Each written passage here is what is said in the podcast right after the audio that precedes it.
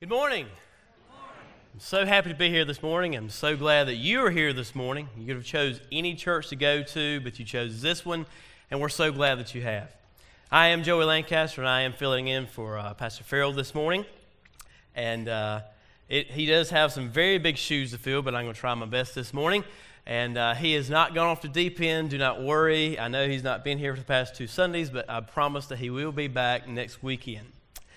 If you listen and understand the scriptures that I'm going to be preaching on today, it'll change your life. If you listen to these scriptures and learn from the characters in these scriptures, it'll change your life. It'll change the way you look at things. It'll change the way you do things. It'll change the way you think. It'll change the way you act. It'll change the way you react. It'll change your life. It'll change your family's life. It'll change the people around you. It'll change the world. You get the point. Some of you here have asked God to reveal your will for your life, for Him to reveal your will for your life. And for some of you, God has revealed His will for your life. And He's told you what He wants you to do, where He wants you to go, and what He wants you to be. And you're like, okay, let's go. Let's get it on. The scriptures that I'm going to be talking to you about today is going to help you with this situation. It's going to give you hope. Today you will learn the significance of waiting on God, why we wait and how we wait. It's going to help you with the process of waiting. You say, okay, all right, what is it? Just hang on. This will blow your mind what I'm about to talk to you about. It'll change your universe. It'll change the way you do things. It'll change the way you see things. It'll change your life. You want to know what it is? There are some scriptures that I'm going to be talking about today that I'm going to be revealing to you, that I'm going to just amaze you, that are going to be all that. You want to know? You say, okay, you've told me everything that it's going to do for me and my family and everything. It's going to change me and my family and everybody around me. It's going to change my universe. It's going to change the world. What in the world is it? Well, I wanted you to go through that because I wanted you to be a little anxious. I wanted you to feel the suspense leading up to it. I wanted you to feel some pressure. I wanted you to wait. When God reveals what He wants you to do with your life, you're like, okay, let's go. Let's get it on. Let's do this. But then God says, not yet. You have to wait. Because there are certain things that have to be put in place before it happens. Now, we all have our own it that we're waiting on God for, right? Which brings us to the point of the message, which is waiting on God's plans to unfold. The waiting game. We love playing the waiting game. We love waiting, don't we? How many in here just love waiting on things? We love waiting for something. We love waiting to get somewhere or to do something. We just love to wait. Nobody. We hate it. We despise it. I know I do. We know what we want, and we want it now. It's just like that old commercial when the people were in their houses and they shouted at the top of their lungs from the window. They said, "It's my money, and I want it now." I know what it is. We don't like to wait. We can't stand it. We had a hurricane blow through in August. How many of you in here were without power? A lot of you. All right? Let's do a poll real quick. Put your hands down. How many of you in here were without power for 10 hours? All right? 15 hours. 24 hours. More than 24 hours. Wow. How was that? Was it easy to wait that long for the power to come back on? No, it wasn't, was it? It's not easy. We wanted it on right then. There was no lights, no AC, no microwave, no oven, no hot water, and most importantly, no cable. And if you have any kids, it's doubled. And in my case, it was tripled. I have 3 kids. You know the goal, the end result, was for the power to come back on. And you might even be an electrician. So you did everything you could to get that power back on. You went to the breaker box, you checked the breakers, and everything was good, and you checked all the outlets, and all the outlets were good. You maybe even went to the main power line coming to your house, and you couldn't get any power off of that. But you couldn't change it. You couldn't solve it. You couldn't fix it because it was bigger than you. You couldn't handle it. You just had to wait and wait and wait and wait. But then the power did come back on eventually, didn't it? And everybody is happy. We got our cable back. You see all throughout scriptures where people are waiting on God, from Noah to Jacob and Sarah to Moses to Mary and Martha. And we're going to touch on some of those today, but we're going to be mainly focusing on David, King David. My purpose and my prayer to you today is that your life will be changed and transformed by the power of God today. Not by me and what I say and what I do, but what God says through me. Now, this message is for you from God through me today. So listen to what God has to say to you today. I pray that this message gives you new life and new hope so that you can go out and give people new life and new hope. Most of you know the story of David and Goliath. If any of you were ever in vacation Bible school or Sunday school, you were probably taught the story of David and Goliath. But we're going to dig a little bit deeper into his life today. Turn to 1 Samuel and follow along with us. That's where we will be for the most part of the day. See, as I studied the life of David, I found out that he spent the majority, a good part of his life, waiting. David had to wait something like 15 years before he became king of Judah. When he was anointed first from Samuel, he became king of Judah. He waited 15 years, and this was another. Then he had to wait another 7 years before he was made king of Israel. So altogether, he had to wait something like 20 years before he was made king. How could David wait so long? David's life can teach us a great deal about waiting on God. We first learn about David in 1 Samuel 16. But I have to give you a quick summary of what happened before that so you really understand what he had to go through while he was waiting. Now, this story is more like an action-packed drama film. It's going to keep you on the edge of your seat, and you're not going to really know what's going to happen next, and it's going to shock you every time. So let's get started. There was a king there, King Saul. He was the very first king that Israel has ever had. Now, God did appoint him as king at the time. But now at this particular time, Saul had done some things that were not pleasing to God. And God was basically finished with him. He was not finished with him as a man, but he was finished with him as a king. So God summoned the prophet Samuel to go and find Israel's new king. God led Samuel to the house of Jesse. And Jesse had 8 sons. And Samuel went there, and he went through every one of his sons. And he was like, no, that's not it. You're not it. You're not it. No, are you kidding me? No, you're not it. So he went through all of them, and he said, Jesse, is this all you got? Are these all the sons you have? And Jesse was like, well, I didn't want to have to do this. There's one more. Hey, we keep him out back. We don't like everybody to see him. He's the run of the family. We let him just tend to the sheep. And Samuel was like, well, go get him. We're not going to leave this spot until you go get him. So as David walked in, as soon as he walked in, Samuel knew at that very moment that David was the chosen one, that David was the one that God had chosen to be the next king. So Samuel anoints David and tells him that he will be the next king of Israel, and he'll take the throne after Saul. So David was probably like, yeah, right, me? Are you looking at me? You see this? Look at all my brothers back here. You're not going to choose any of them. They're a whole lot bigger and tougher than I am. You're going to choose me? I'm a runt, remember?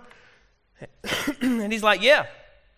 But David must wonder. He said, okay, all right, if this is true, if I'm really going to be the next king, when is this going to happen? When am I going to be the next king? When is it going to happen? The answer is a whole lot longer, much longer than David could ever imagine. And he had to go through a whole lot more difficulty than he ever could imagine. So David went back to tending to his sheep. And just a couple of verses after that, in the same chapter, David is asked to go to King Saul's palace. Now, you have to know this. You have to know that Samuel, when Samuel told David that he was going to be the next king, that the anointing came off of Saul and went on to David. So because the Spirit of God came out of Saul, the Bible says in verse 14 that the evil spirit terrorized him, terrorized Saul. So Saul couldn't stand it anymore. He had to get this thing out of him. He couldn't take it anymore. So he asked his servants, is there anybody in this land that can help me with this? Is there anybody that can help me with this? I can't take it anymore. One of his servants said, well, yeah, in verse 18 he said, yes, I've seen the son of Jesse, who was a skillful musician, a mighty man of valor, a warrior, one prudent in speech, and a handsome man, and the Lord is with him. So Saul said to Jesse in verse 19, send me your son David, who was with flock. And you know, David was like, man, that was quick. I'm already going to the palace. This is awesome. I'm going to the palace. This is going to be quick. I'm about to go take the throne. This is awesome. So there he is in the king's palace. Surely it can't be too long now before he becomes king. But David is still too young to go and fight for Israel against the Philistines. At least that's what they thought. So David went and he played the harp for King Saul, and he helped him get rid of the evil spirit, and Saul really liked him. And Saul told Jesse in verse 22, "Now let David stay with me, for he has found favor in my sight." Did you hear that? Favor. God gave David favor. Who in here needs favor? For those of you who didn't raise your hand, I'll see you after service and I can take your favor because everybody needs favor. So, out of all the people of the land, David was the one that was chosen. Out of all the people of the land, they chose David to go to the palace. You think that was coincidence? No, That was David. That was God's plans from the beginning. But what David didn't know was that what he had to go through before he became king. He didn't know just how long it was going to take before he took the throne. This was just the beginning. He had a long road ahead of him. So David was full-time now. He was part-time, and now he's full-time. So, he was like, I'm moving on up. So he goes way back. So David was promoted. And then as you know, the story of David and Goliath, the Philistines' army were making war with Israel, and they had this big 10-foot giant, and he always came out and challenged all the soldiers to fight him. He came out and fight him, and so David was actually on the front lines there with the soldiers. He was actually bringing some supplies to his brothers at the time. And he heard this giant. He heard this giant calling out all the soldiers and just challenging them. And he couldn't remember David was real small, so he couldn't really see over past the other soldiers. He couldn't really tell who it was. And he finally saw him, and he's like, oh, he ain't all that tough. He ain't all that big. I'll take him. I'll take him, because he was little. So everybody laughed, all the soldiers laughed, and they said, man, that he will kill you. He will crush you like a grape. Now see, this was David's first big test. This was David's chance to prove that God had truly anointed him. This was his first chance to prove that he was a somebody and not a nobody. But David wasn't doing it for that. No, He was doing it to give God the glory. You see, that's when God gives us favor. When God sees that we're not doing it for our own credit and we're doing it for him, that's when he gives us favor. David basically said, it's not all about me, and this big dummy ain't going to insult my God and get away with it. So David convinces King Saul that he could do it. So as you know the story, and David kills Goliath, and he became a hero, and he found favor among all the people. He became very popular among the people. But that wasn't it. You see, that's where a lot of people get it mixed up. They get confused. They think, okay, he killed Goliath, and that's it. He became a hero, and he became king. No, He went back to the palace, and King Saul was like, okay, good job, David. Now get back to work. That wasn't it. King Saul didn't see what he did and just bow down and say, you can take the throne now. No, So more time passed, and people grew more and more to like David, and his popularity grew and grew, and actually King Saul's son became best friends with David. And now King Saul was realizing just how popular David was getting. He realized that he was actually getting more popular than he was. And it made him mad. It made him furious. It made him really jealous. So jealous that he tried to kill him 11 times. He tried to kill David 11 times. And this went on for several years. So David was like, how long until I become king? When is this cycle going to leave me alone so I can become king? I can't take this anymore. I don't like doing this anymore. I'm ready to do something different. Wow, have you ever heard that before? Maybe you've even said that before. Maybe you've said, how long is this going to take? I don't like doing this anymore. I want to do something different. I feel like I need to do something different. When is this psycho going to leave me alone? David realized that he must no longer attempt to get along with Saul. So he couldn't live with him, and he couldn't work with him, work for him. He couldn't be around him anymore. So he skipped town. He literally was running for his life because Saul was trying to kill him. Have some of you realized that? Is that evident in some of you, in some of your jobs maybe? Not that your boss is trying to kill you, and not that your boss is a psycho, but you feel that God is leading you to do something else. But you can't necessarily leave. You can't necessarily quit. You can't necessarily move on until your job there, or God's job there for you, is over. You might think while running from Saul, David would not be able to help his people or serve his people, but he did.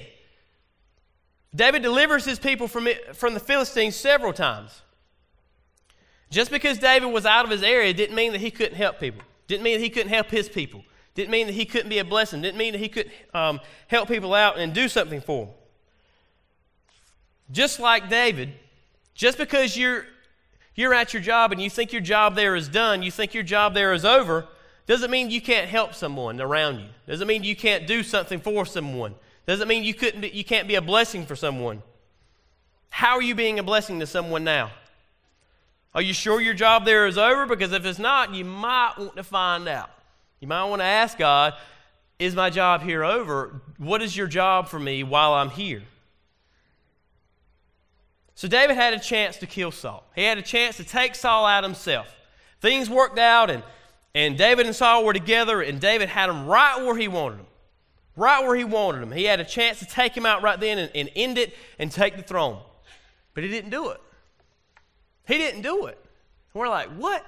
He had a chance to take him out and get this over with, and he could just move on into the throne, but he didn't take it. And in 1 Samuel 24:20, Saul says, "And now behold, I know that you shall surely be king, and the kingdom of Israel shall be established in your hand." That was Saul saying that to David. Now Saul just admitted and confirmed that David was going to be the next king. After all these years of David wondering if he was going to be the next king, that was the confirmation right there. He didn't miss this one. Samuel didn't miss this one. He didn't get the wrong guy. David was going to be the next king. So you know that David was like, finally, this is over. He's not going to pursue me anymore. The psycho's not going to mess with me anymore. I can finally start being move on to the throne, and I can finally be the king. But that wasn't it. Saul didn't step down even then. You know, see, Saul was just saying that because he knew that David was about to kill him. He was trying to convince him not to kill him. So Saul even tries to pursue him even more, and he tries to kill him again and again and again. Some more time went by, and then finally David has another chance. He finally has another chance. He didn't do it the first time. He didn't pull the trigger the first time. He's got the chance right now. He's in his grasp. He's got him right where he wants him one more time. What does he do? He lets him go again. We're like, what? This is okay, you messed up the first time, David. Why didn't you take it this time? It's right here. Why didn't you take him out this time? It's yours. It's right there. Why didn't you do it? He spares him again because he doesn't take him out because he knows that's not the way God wants it to happen. And then in 1 Samuel 26:25, I know I'm really messing up my media, guys. I'm sorry, guys. I'm going quick. 1 Samuel 26:25, then Saul said to David again, he said, "Blessed are you, my son." He called him son this time. "Blessed are you, my son David. You will both accomplish much and surely prevail." But that was it. That was it. That was the last time that Saul would pursue him and try to kill him. To finally stop. Saul finally stopped trying to kill David. So David must have thought, okay, is it time now, God? Is it time that I can finally take the throne? Is it time now, God? Is it time now, Daddy? Is it time now, Daddy? I can have my present? Can I have my present now, Daddy? Remember when Christmas Eve come by and you had all your presents in the living room, and your mom and dad, you were like, I want to have that present right there. Can I have that one? So you ask mom and dad, Mom and dad, can I open this one? No. Can I open this one? How about now? No. How about now? No. How about now? No. No. And that's how David felt. It was right there. He wanted to open it. He could touch it. He wanted it right then. It was right there in front of him, but he couldn't take it. Not yet. And several years went by, and the Philistines and the Israelites were still fighting it out, and finally Saul was cornered. Philistines overtook the Israelites, and Saul was cornered. His back was against a wall, and he saw the Philistines coming up, and Saul looked to his armor bearer, and he said, "Take me out. Just go ahead and kill me and get it over with, because I don't want these Philistines to come in and take me prisoner. Who knows what they're going to do to me?" And the armor bearer looked at him and was like, "No, I can't do that. I can't take out my king." So Saul took into his own hands. He grabbed the sword, and it said that he fell on his sword. He basically committed suicide. He took the cowardly way out, and he killed himself. So Saul was dead. David learned of Saul's death, and you would think that he would be ecstatic. You would think that he would be so happy because he would know that it was time now that he could take the throne. Saul was out of the picture. It's time to do it. But he wasn't. He was mad.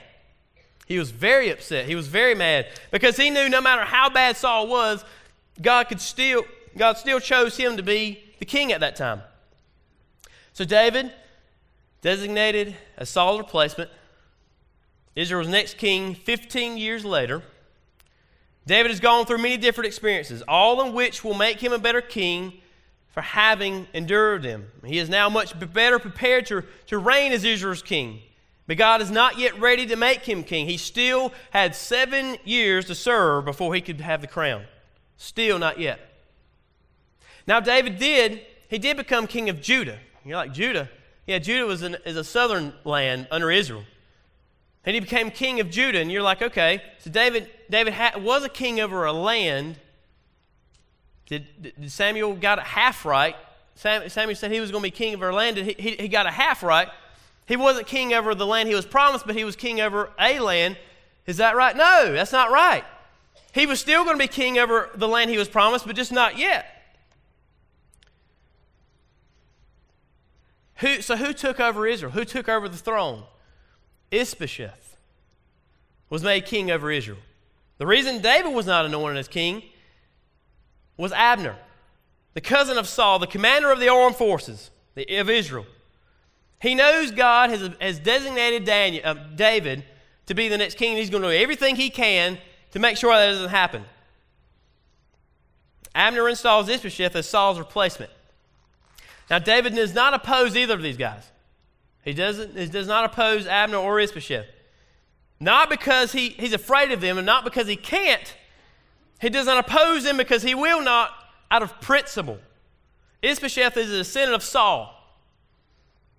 David grants the fact that he is indeed king and that it is God who ultimately put him in that power and authority and in that position.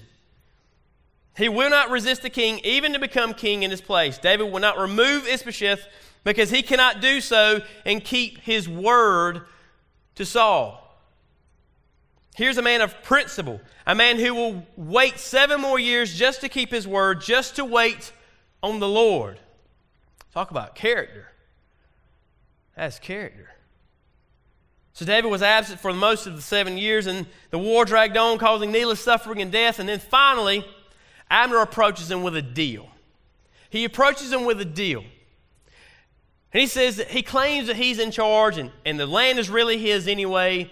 And if David just makes this deal with him and agrees with this deal, then he'll handle the rest. But David doesn't take the bait. He knows something's up. Something don't look right, so he doesn't take the bait. You know, that sounds very similar to what Satan did to Jesus himself in Matthew 4. And Jesus didn't take the bait either. But then the unexpected happens. Abner dies. And we're like, what? This is, like I said, this is like an action-packed drama film that you don't really know what's about to happen next, and the main character dies. After Abner's death, his death ultimately brings everything to a screeching halt, leading up to what looked like David's chance to finally take the throne. One of the main characters dies. So now what? Now what is David going to do? He goes back to Judah and become king a little while longer, and the people loved him more and more, and his popularity grew and grew. And I see Abner's offer as a shortcut, an easier path to what God wants to give David. If so, Abner's death and the resulting delay in David becoming king makes total sense. Once again, David will not stoop to any means to gain the throne God has promised him. David is a man who understands what being God's king is all about. And then Ish-bosheth. Remember, he was king of Israel. He was only king for 2 years. So what happened? He was murdered. Man, there was a lot of killing going on back then. I'm glad I don't live back then. So then in 2 Samuel 5:3, here it is. All the elders of Israel came to the king at Hebron, and King David made a covenant with them at Hebron and before the Lord. And here it is, finally, and they anointed David king over Israel. David was 30 years old when he began to reign. And then he reigned for 40 years. But the scripture that sums the story up is in 2 Samuel 5:12. It says, so David knew that the Lord had established him as king. He knew that the Lord had established him as king over Israel, and that he had exalted his kingdom for the sake of his people, Israel. It finally hit him. It finally sunk in that he was king, that prophecy had been fulfilled. God's promise has been fulfilled. He realized that God made him king. Not David, but God. But how was David able to wait so long on God? How was he able to wait 15 to 20 years before doing what God had appointed him to do? I found three reasons why, or ways why, if you're taking notes. Number one is David knew God's promises. In 1 Samuel 16:12, God said to Samuel, arise, anoint him, for this is he. When God sent Samuel to Jesse's house to find David, to find the chosen one, he didn't say to tell David, oh, you might be the king one day. If all these pan out, if this person dies and this person doesn't take the throne, it'll all work out and maybe you'll be king. No, he told him that he will be the next king. When God says something is going to happen, you can count it as a promise. You can count it as a promise. You can take it to the bank.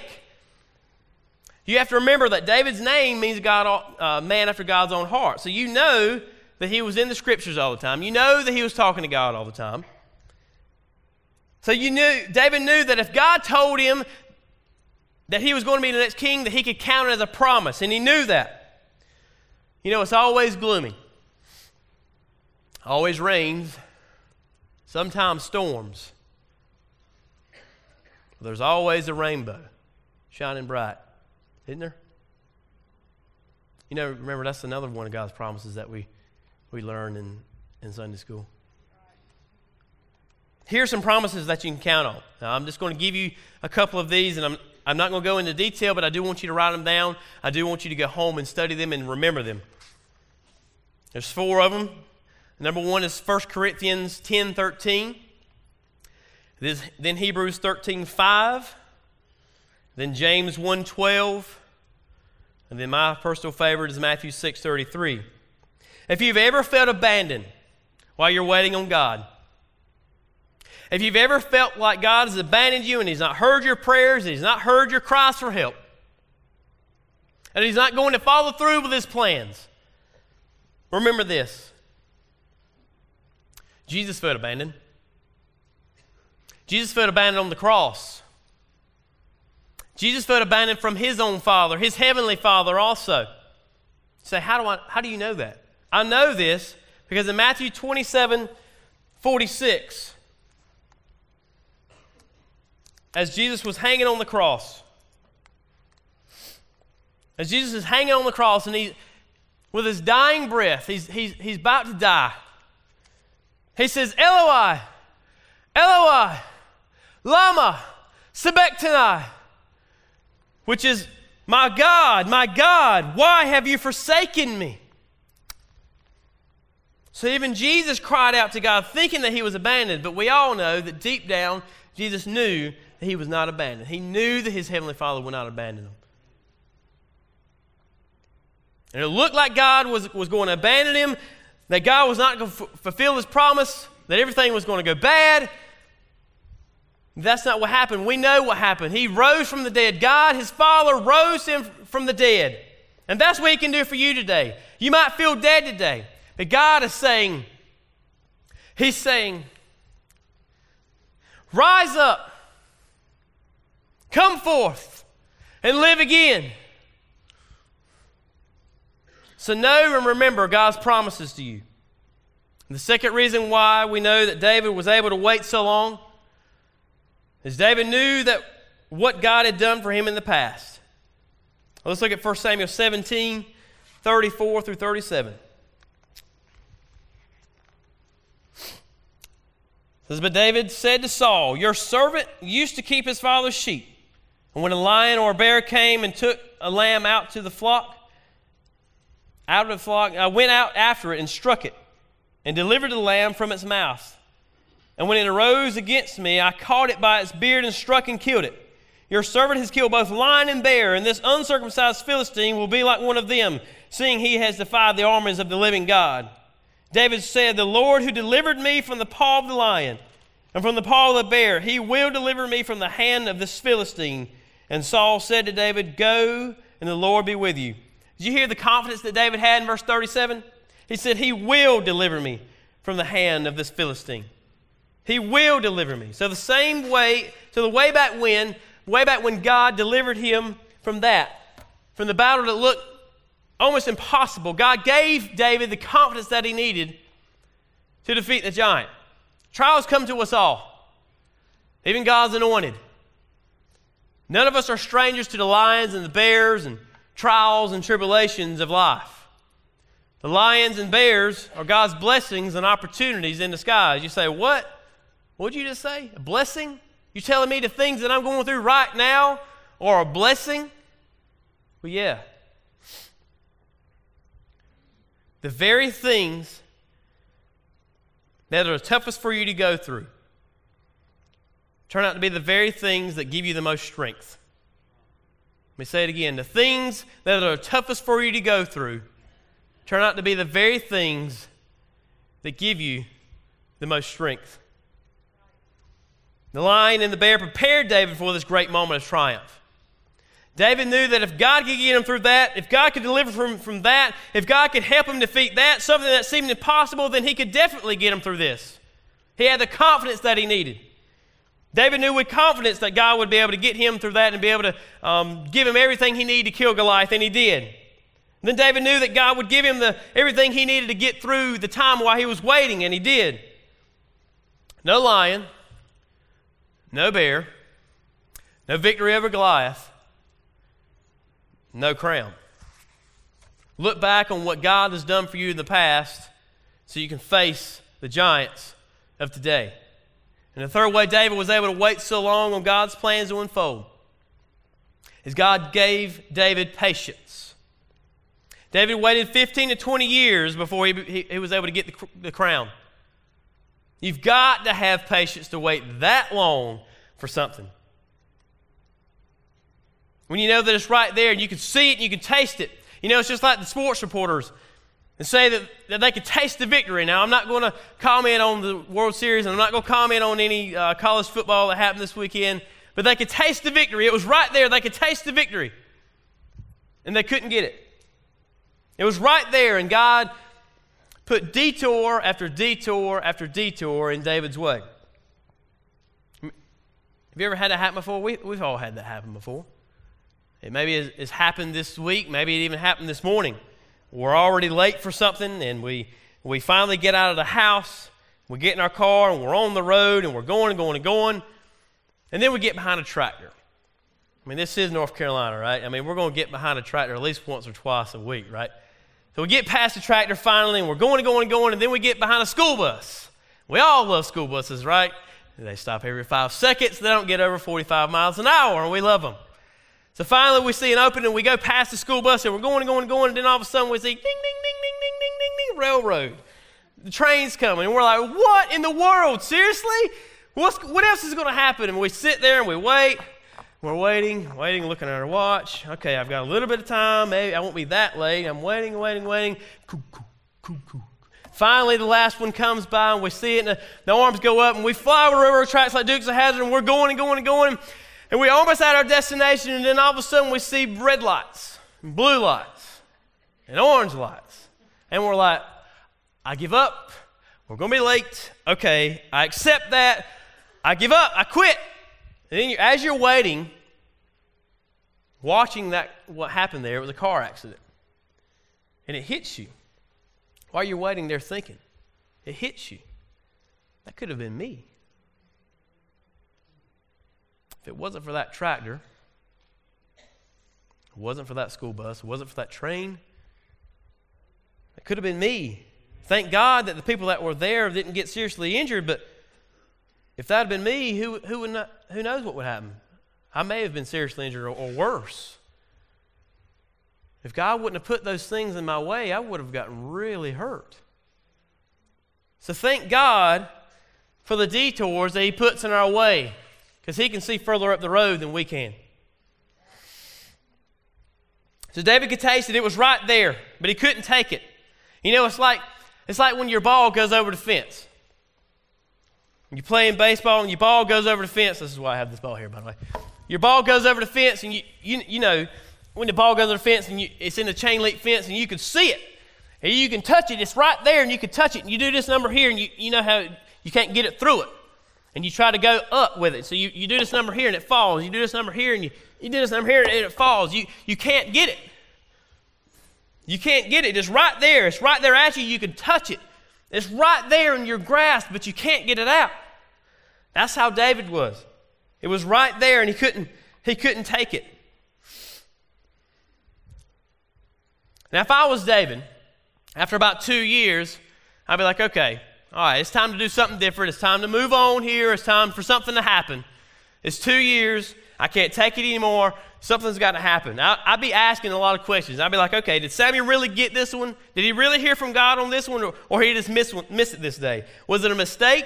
Did he really hear from God on this one? Am I supposed to be the next king? Did he choose the wrong guy? I don't question God by no means. But I do question man. I truly believe that God told David beforehand what was going to happen, and Samuel, and then later on Saul, as I said, gave him that confirmation that he knew that he was going to be the next king. I mean, a man after God's own heart.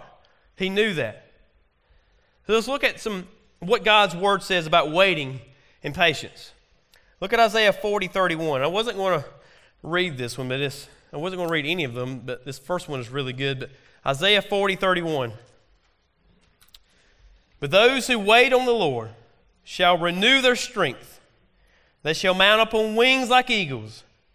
They shall run and not be weary. They shall walk and not faint. How good is that? Like I said, I have two more, and I'm not going to go into detail with them. And I do want you to write them down and go home and study them and remember them. James 1, 2 through 4. Matthew 6, 27.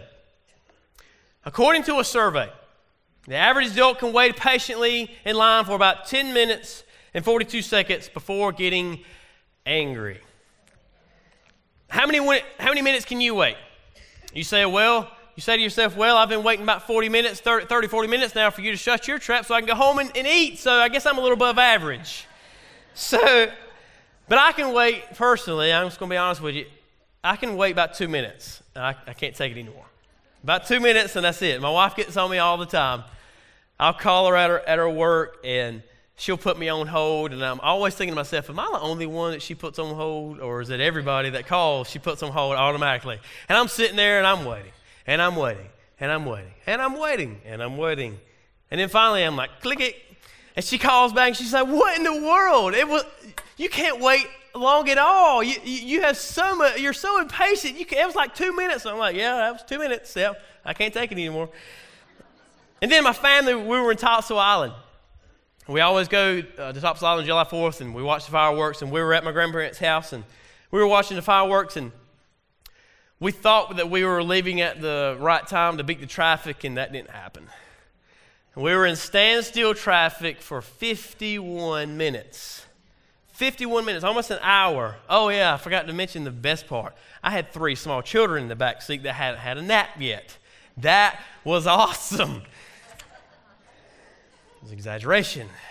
Talking about having to have patience. It just hurts my head just thinking about it. Man. For people over 55, their patience runs out the earliest at 9 minutes and 30 seconds in line. And people under 35 are the most patient. They don't start getting angry until the average of 12 minutes, 18 seconds, but they're also the most likely to get in arguments with strangers in line. I can see that. People rank grocery store lines as the most frustrating. Lines at the post office, the second, airport check-in lines, third, and airport security lines, fourth.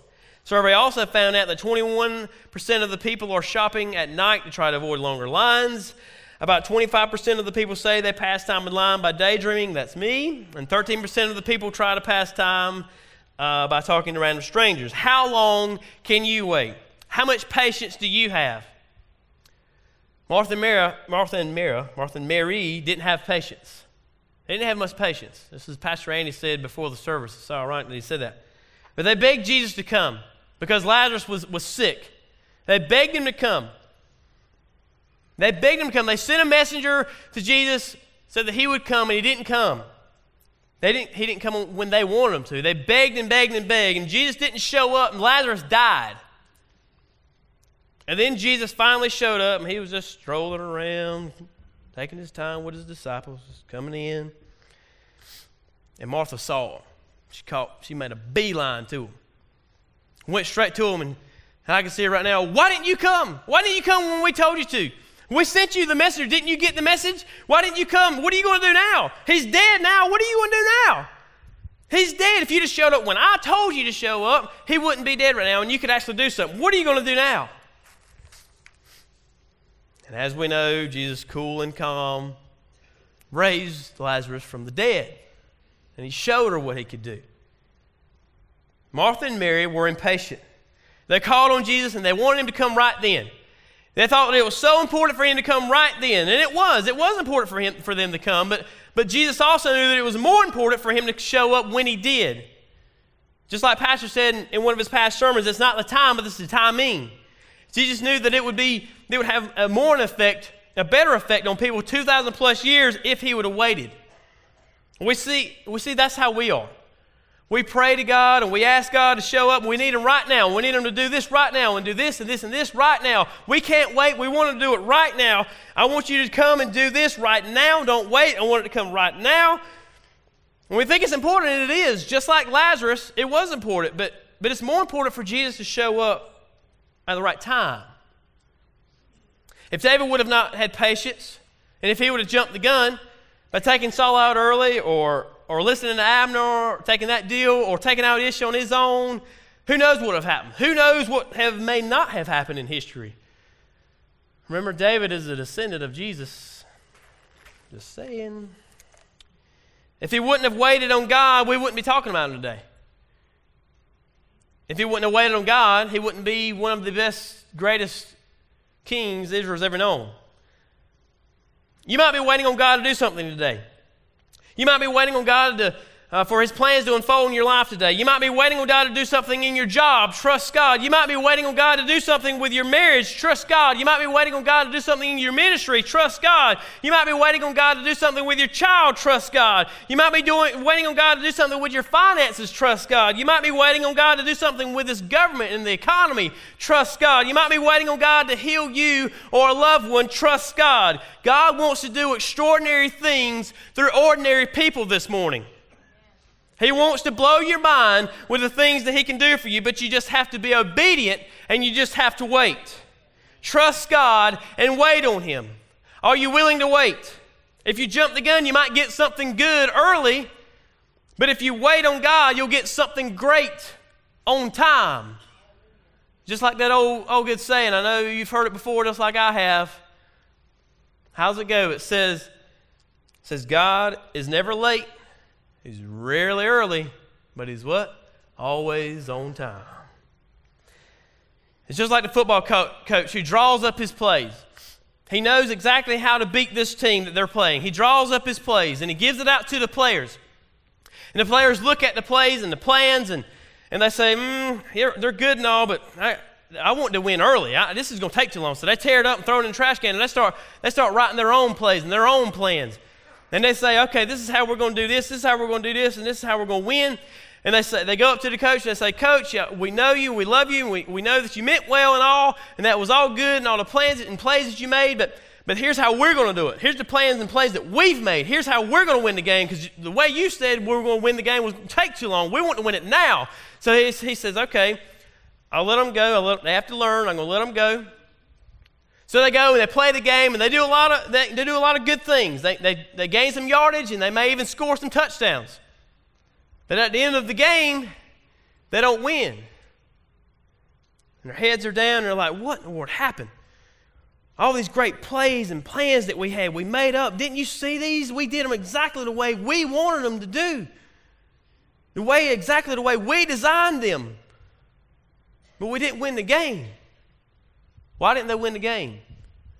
Because they didn't listen to the coach. They didn't listen to the one who knew. He knew how to win the game. They just wanted to win it their way. Are you listening to the coach today? The coach? Have you drawn up your own plans in life? How many games have you won lately? You might have done some good things. You may have gained some yardage. You may have scored some touchdowns in life, but have you won any games lately? He hears your prayers today. He hears the things that you ask for, and some of them are good, but he wants to give you something great, something that will blow your mind. I'm asking you, are you willing to wait? God is saying that he wants to give you the desires of your heart, but you have to wait. He's not saying no, but he's just saying not right now. He wants you to have everything, but not just not right now. Are you willing to wait on God? And are you willing to wait on what God has in store for you? Are you willing to wait for God's plans to unfold? Remember God's promises. Remember what God has done for you. And have patience. And then like David, you'll be able to wait for God's plans to unfold in your life. Because God is worth the wait. I'll leave you with a scripture. And this is David, King David at the time, saying this many years later. And this is in Psalms 130. 135 through 7. It says, I wait for the Lord. My soul waits, and in his word I do hope. My soul waits for the Lord, more than those who watch for the morning. Yes, more than those who watch for the morning. O Israel, hope in the Lord, for with the Lord there is mercy. Let's pray. Father, there are some people in here that are waiting on you. They're waiting for your plans to unfold in their life. They've been waiting for a long time, Lord. They're desperate. And Lord, there are some people in here that you're waiting on. You're waiting there patiently, waiting for them to just ask you for help. And they're doing everything their way. They've drawn up their own plans and plays. And I'm guilty of it too. Sometimes we think that, oh, that's just little stuff. I don't want to give that to God. I can handle that on my own. He's got bigger things to worry about. But God, you say that you want everything. You want us to surrender everything to you. And that might be what some people in here have to do. They may know you. They may know of you. They may even know that you died for them, and you died on the cross for them, and were beaten, and the nails were nailed in your hands and feet, and they may know that, and they may know that you even did it for them. And they may even have asked for forgiveness of sins, but they haven't surrendered to you. Surrender to him today. Surrender to him. Lord, for those that are waiting, I pray that you will remind them of your promises. Remind them what you've done for them in the past, and give them patience. And for those who you're waiting on, Lord, I pray that you give them boldness and courage to ask. Ask for help and to come to you. We love you and praise you. In Jesus' name, amen. Thank you for coming, guys. Those, if we have guests, if you'll go to our guest welcome center back there, we have a gift for you. If you have given your heart to the Lord today for the very first time, we have an information pack for you there in the back there. Thank you and have a good day.